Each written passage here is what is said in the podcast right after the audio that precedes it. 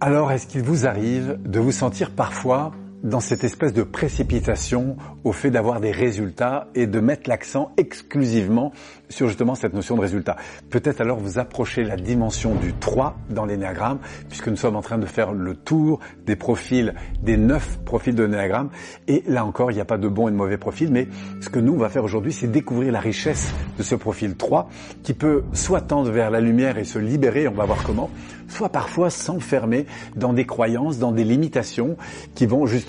eh bien, l'amener parfois à se perdre justement dans cet excès de quête de résultats. Alors qu'est-ce que le 3 On l'appelle le compétiteur. C'est un profil qui aime gagner, qui aime réussir et qui aime surtout briller aux yeux des autres grâce à sa réussite. Donc c'est un profil qui aura tendance par exemple à se comparer beaucoup aux autres, à s'évaluer en fonction de ses succès ou parfois de ses échecs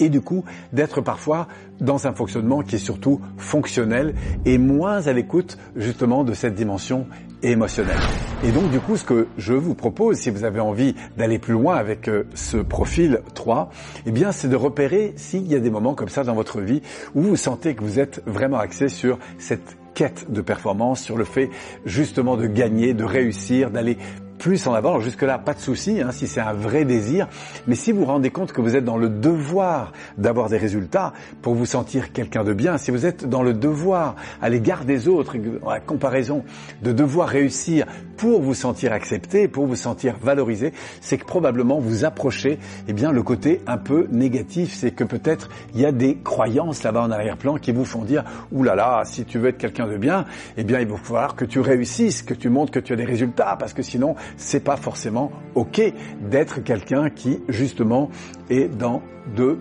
sentiment de pas être vraiment quelqu'un qui réussit. Et du coup, il est probable que vous croyez que votre qualité d'être est surtout liée à la qualité de ce que vous avez fait ou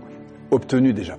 Et donc du coup, c'est ça qui est intéressant de découvrir avec cette approche de l'énéagramme, grâce à ces cartographies, comment se libérer en fait de ces schémas préconscients et inconscients qui parfois vous enferment et qui vous entraînent dans cette agitation, dans ce devoir de réussir, dans cette euh, parfois cette tendance à vouloir euh,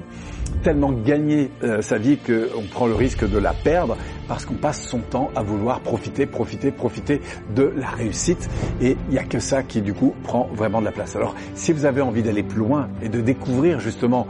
toute la richesse de ce modèle Enneagram, on vous invite à cliquer sur des liens qui sont en dessous pour faire deux choses. La première, c'est de faire un test personnel qui vous permet de vous situer dans l'ensemble de l'énéagramme et voir si ce côté 3 côté compétiteur et dominant ou pas. Et puis en plus, on va vous envoyer une documentation complète pour découvrir plus à fond l'ensemble des profils et découvrir justement la richesse de ce modèle pour mieux communiquer avec vous-même, mieux communiquer avec les autres et puis comprendre ces belles différences qui existent en chacun de nous. Et puis surtout, si vous êtes dans des métiers d'accompagnement, de coaching, de formation, de management, eh bien vous verrez à quel point c'est intéressant de comprendre ces moteurs qui mobilisent justement le monde humain. On se retrouve très très vite pour une prochaine vidéo et au grand plaisir d'avancer dans cette aventure autour de l'énagramme.